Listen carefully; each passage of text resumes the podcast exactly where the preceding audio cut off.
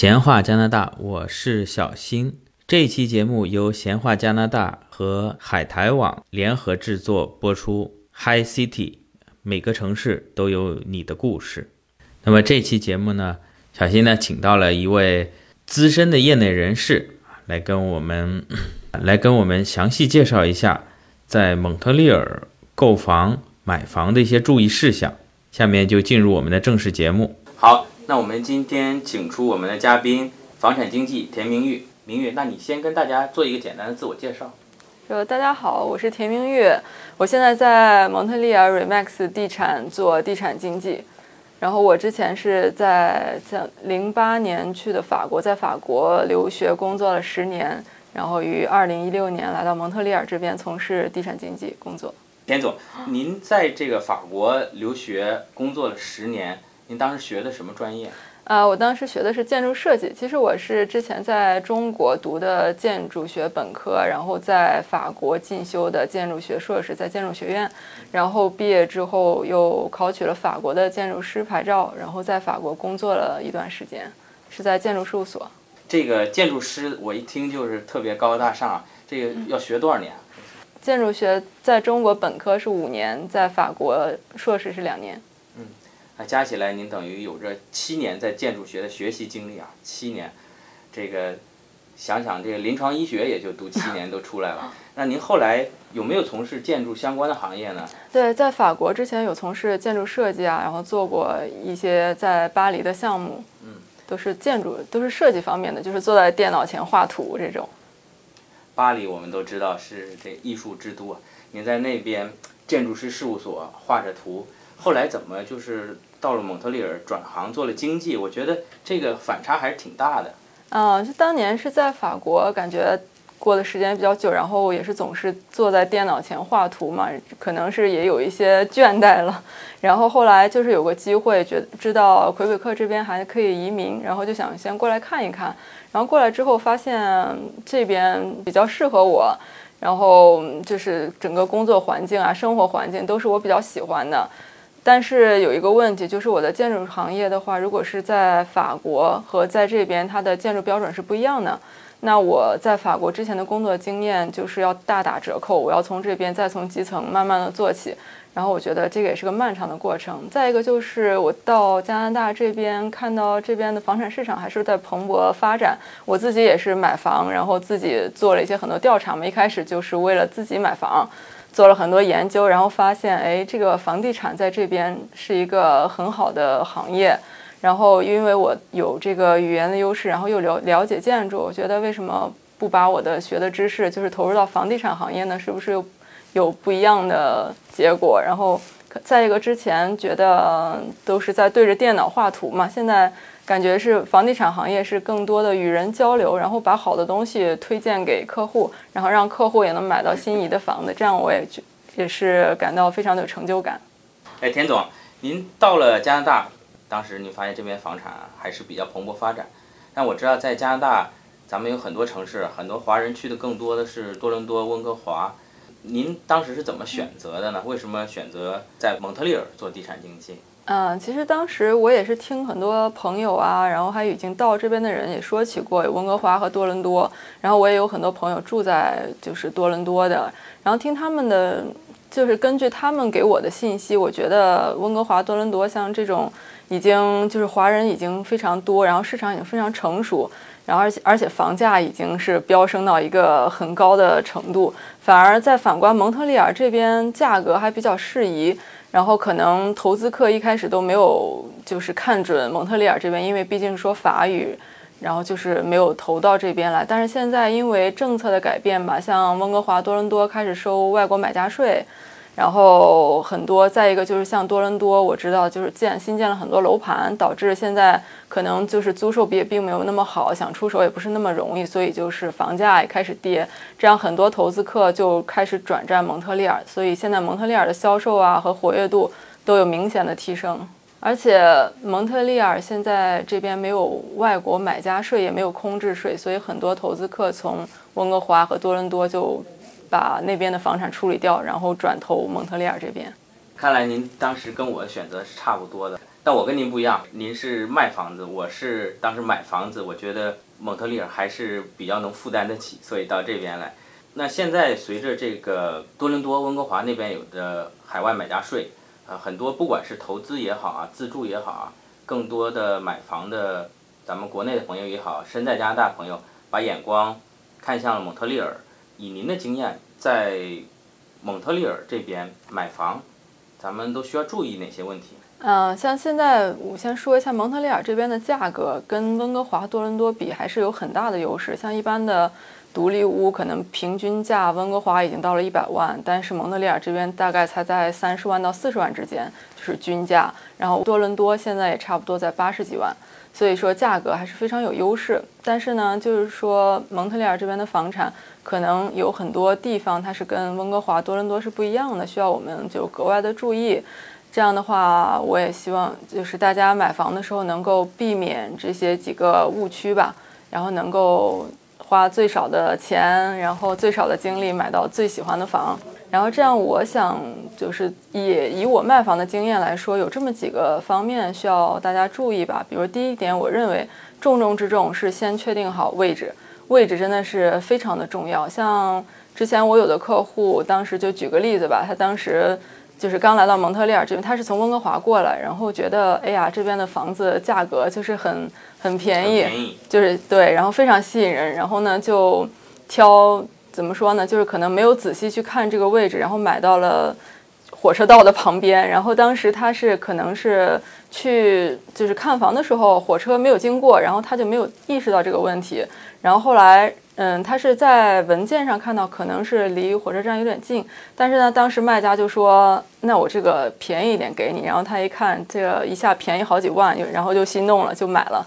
然后导致的结果是，后来每天晚上十点半，然后会有一班火车，就非常的嘈杂吧。白天虽然都上班吧，影响不是太大，但是夜里有火车这个事情对他影响也蛮大。然后他住了一年，就觉得。呃，精神上也受到了影响，然后就想卖，但是这时候问题又来了，让别人看到这是一个火车站，然后也不会肯给他出高价，然后他如果便宜卖的话，他也觉得又不太甘心，所以导致就是很难卖。所以我觉得就是选房子的时候，地点一定是不能在火车道、高速旁边这一个，然后还有就是需要注意位置，就是说是什么样的社区。这个社区也非常重要。比如说，我觉得就是以我个人看，在这边一个是白人社区，然后华人社区是最安全、最安定的。像有一些，嗯，比如说社区有一些黑人啦，或者阿拉伯人，虽然我们不是说歧视吧，但是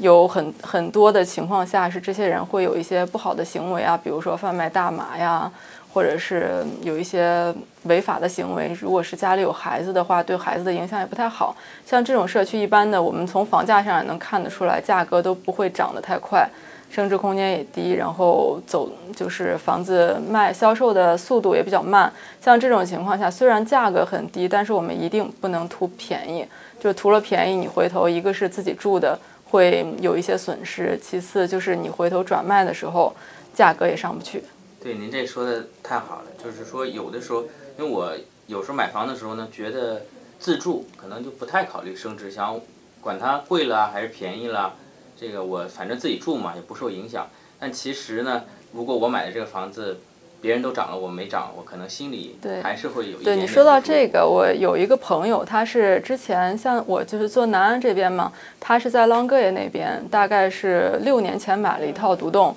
然后呢，其他朋友是在 Brossard 这边，差不多也同样的时间买了一套独栋，他们两个房子当时看 Longueuil 那个比 Brossard 还稍微便宜了一点点，所以他当时觉得环境也很好，然后买的也很便宜，也很赚。然后现在六年之后，他想换房了，然后发现六年几几乎没有涨价，但是 b r o s a 的房基本基本上已经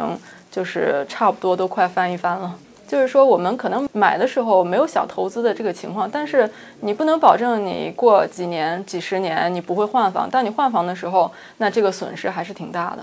其实您这想法跟咱们李嘉诚、李超人是一样的，房子最关键的三点还是地段、地段跟地段。但是我。当年买房的时候，我也看了很多房啊，注意到就比如说在同一条街上面，相邻很近的两套房子都在卖，它价格也会差很多啊。有一套看上新一点，有一套看上旧一点，这甚至能差到百分之二十左右的价格。您看怎么看这个问题？这个价格差还是很正常的，因为这个跟装修程度嘛，每个房子装修程度都是不一样的。然后即使是都是新装修的，我们也看它用的材料呀不同，会有不一样的这个价格。然后但是就是说，如果要是我们买翻修房，因为很多华人刚过来这边也不太了解这个装修的市场呀，也不认识这些装修公司，自己也不会动手做的话，大家还是。倾向于买一个已经装修好的房子，但是买这种翻新过的房子，我们就需要注意了。这个翻新的房子，我们要看卖家为什么是翻新，他是不是就是只是说一个破房子他买过来，然后翻新一下立马出售，然后赚这个差价。像这个，我之前有一个朋友，他就有遇到过这个情况。他当时是在 NDG 那边买了一个房子，是一个本来是 duplex，但是呢，那个前卖家是花四十万买过来，当时是一个特别破的 duplex，它整个结构都做了改动，改成了一座就是独栋一个 house，但是它装修用的材料都是怎么说呢？就是看上去非常漂亮，但是其实非常廉价的，但是看上去就是色彩呀、设计啊都非常的漂亮，所以我朋友一进去就觉得。这就是他想要的房子，因为特别漂亮，然后当时一冲动就买了。然后他买的时候价格已经是八十万，但是他觉得我花的还是挺值的，因为装修那么漂亮嘛。我如果自己去找人装修的话，可能花的钱也要差不多这个价。但是后来就是他住进去之后，那个房子就出现了很严重的问题，因为他就是结构发生改变嘛，然后有点倾斜，然后导致玻璃都挤裂了。然后水管，因为它是改了结构，所以水管系统就是整个都做了改动，一年报了三次，导致后来保险公司都不给他保。然后这种情况，他就想翻回去再找卖家，觉得卖家你给我卖的这个房子就是不合格的，质量不过关。但是翻回去看，然后卖家说我这个房子当时卖给你就是无质保出售的，所以你没有办法再回来找我。然后这个朋友就算是吃了哑巴亏吧。他这套属于是二手房。对。因为我们知道这边很多新房子可能是跟开发商有一个质保期，那么作为二手房来说，当时签的这个合同就是无质保的，是吧？对，这个也分，因为我们出售房子可以分为有质保出售和无质保出售。对于有质保出售，也就是说，比如说我们在住进去之后，买家住进去以后发现，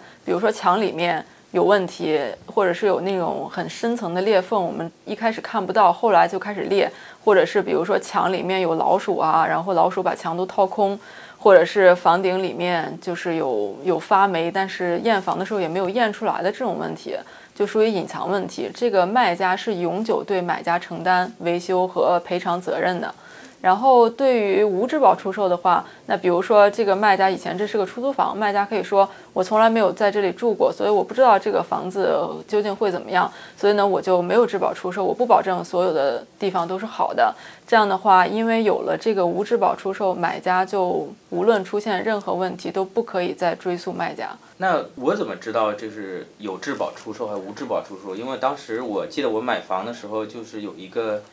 卖家声明，对这个会在卖家声明里标注是有质保还是无质保。然后这样说，既然说到卖家声明了，我有几点需要再讲一下。这个卖家声明在这边是一个非常重要的文件，也就是说，卖家卖房的时候会把房子的历史情况、状况都如实的填写一份表格拿给买家，买家看后没有问题，签字之后才可以下 offer。也就是说，做的做一个就是买买房的时候对房子整个的状况一个知情。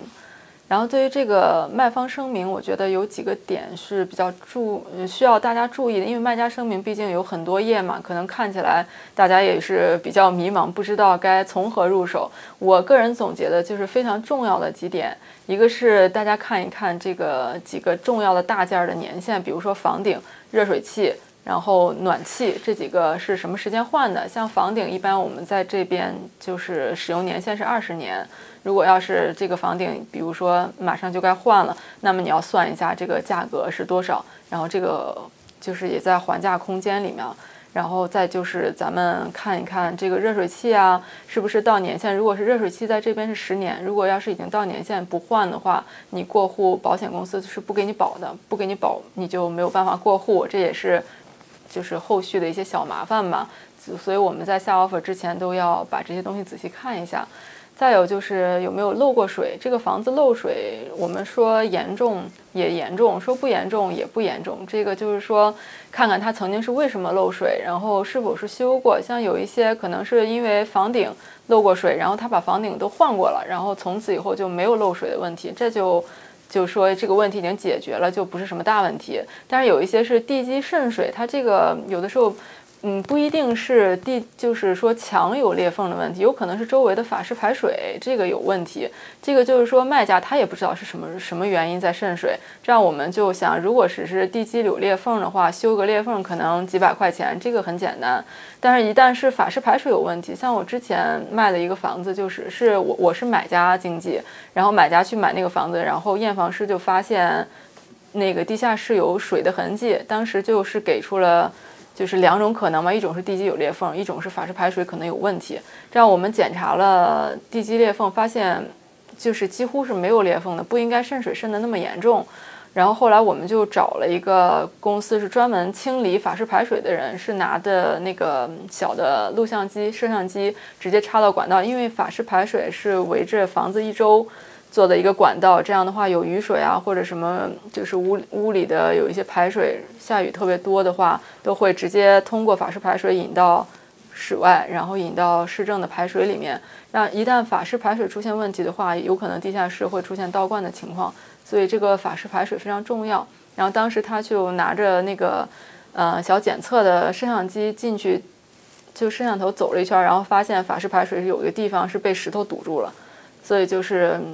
这个因为堵住了法式排水，所以地下室产生了溢水的情况。然后就是找的专门的这家公司，把这个就是石头疏通了一下。这个花了，当时我记得是花了两千五百块钱，就是还算一个比较大的开销吧，就清理一下。这还只是清理，如果是有损坏啊或者什么重新做的话，需要把地基周围一圈都挖开再重新做，那这个造价差不多要在两万到三万之间。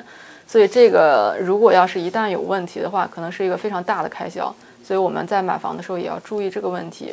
然后还有就是大家都比较担心的，是否死过人，然后是否中过大麻这些，还有房子里是否是石棉这几个问题都要仔细看，在卖家声明里都有。比如说，如果要是他在卖家声明里面没有标注曾经出现过这些问题，然后事后比如说你买了房子以后听邻居说，哎呀，这家曾经死过人。那这个是非常严重的，你是可以要求卖家做赔偿的。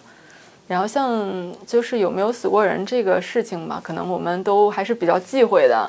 然后之前我有一个客户也是，他看到一个房子卖的价刚出来，价格特别好，然后他就问我看这个房子怎么样，我们要不要去看一看？价格确实太好了。然后我当时是打开看一下这个房子，然后觉得哎，确实装修也不错，地段也不错，然后价格还挺好的，就是属于在比市场价还偏低一点。然后这样我就继续往下看，然后看到，但这个是有一个问题，我是看到就是正在卖的这个卖家的声明，他没有写。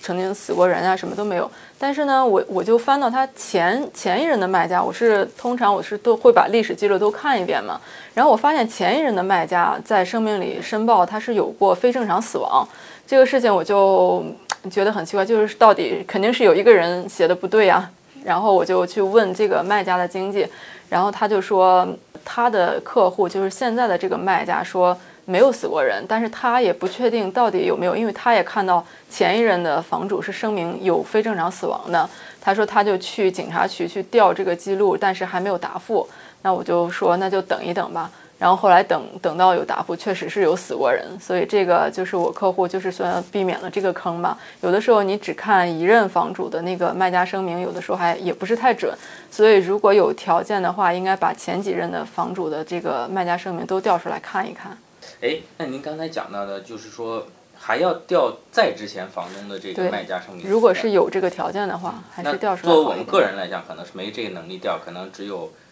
找我们的买家经纪去帮我们去调。对，这样是好一点。理论上说，就是说这是一个，就是我们买家经济的一个服务吧。有的有一些人可能也不需要看这个前前任的这个卖家声明，只要是这一任，比如说他没有申报，但是。比如说就是说死过人这个情况他没有申报，但是你回头买了房子之后，发现他的前身人申报过，然后你去调查发现确实有过非正常死亡，这时候你是可以就是发律师信要求这个卖家给你赔偿。但是这个当然我们还是在买房之前就避免是比较好的。像您刚才提到了这个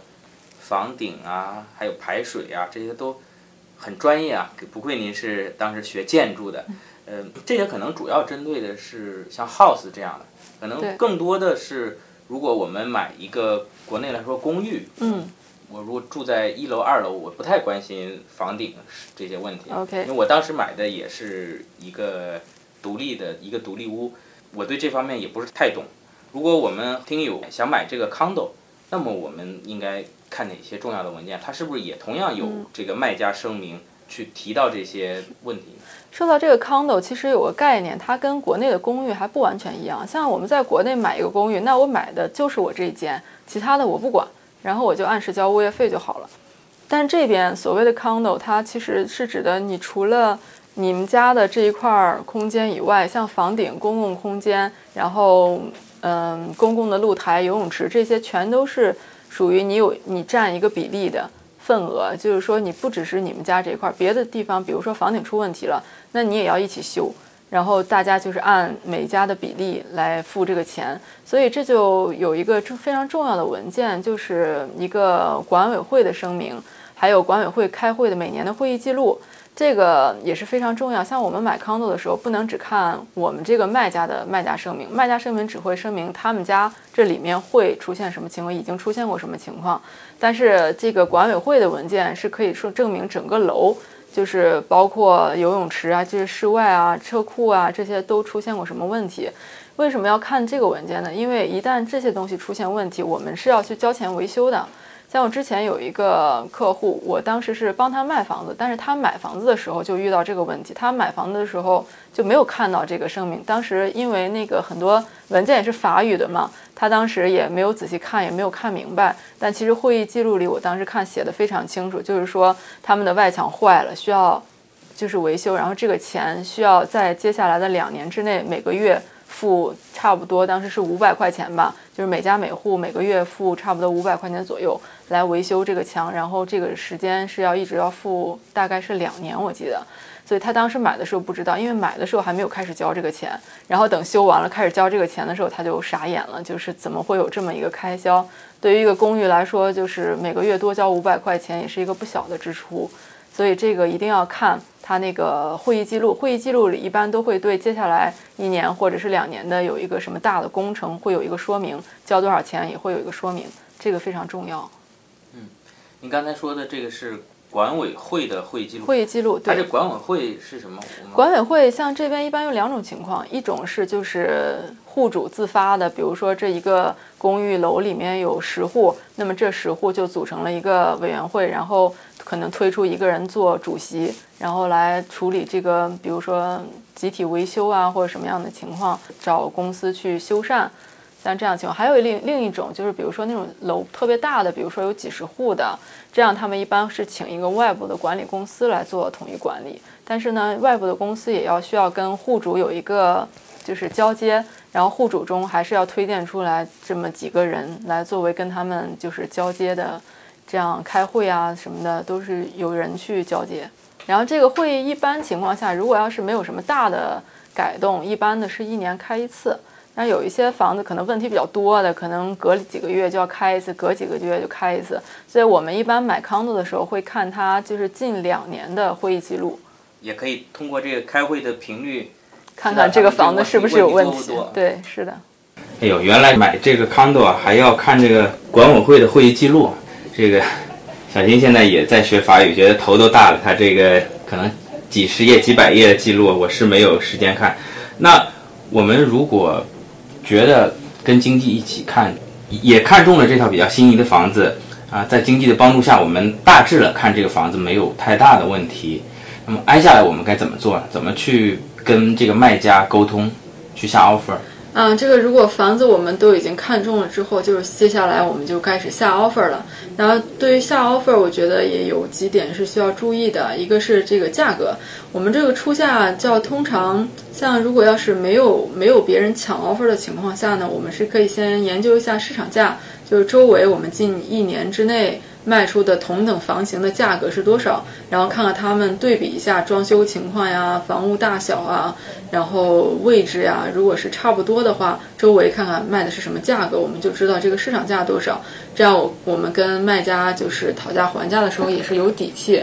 但是现在因为蒙特利尔这个现在已经出现了好房难求的情况，就是一旦一个特别好的房子出来，可能有十几个甚至几十个买家去抢。像我之前就是帮客户去抢在蒙特利尔就是地铁房附近地铁附近的 Plex，可能同样一个 Plex 叫价是八十二万五，然后有十当时是有十十九个 offer，十九个 offer，十九个对，然后当时最终成交价是九十一万五，所以这个加价还是比较狠。所以这个情像这种情况下，我们也是要多方分析，看这个房子值不值得投资。即使它比市场价高一点，那么我几年之内能收回这个成本，然后再看看竞争对手到底有多少。然后当然就是我们抢 offer 的时候，还是有一些其他的技巧，不光是价格了，然后在是否验房呀，然后贷款期限呀这方面，我们还有就是交房时间，我们会尽量的就是满足卖家的心理需求，然后这样的话对我们抢 offer 也是比较有帮助的。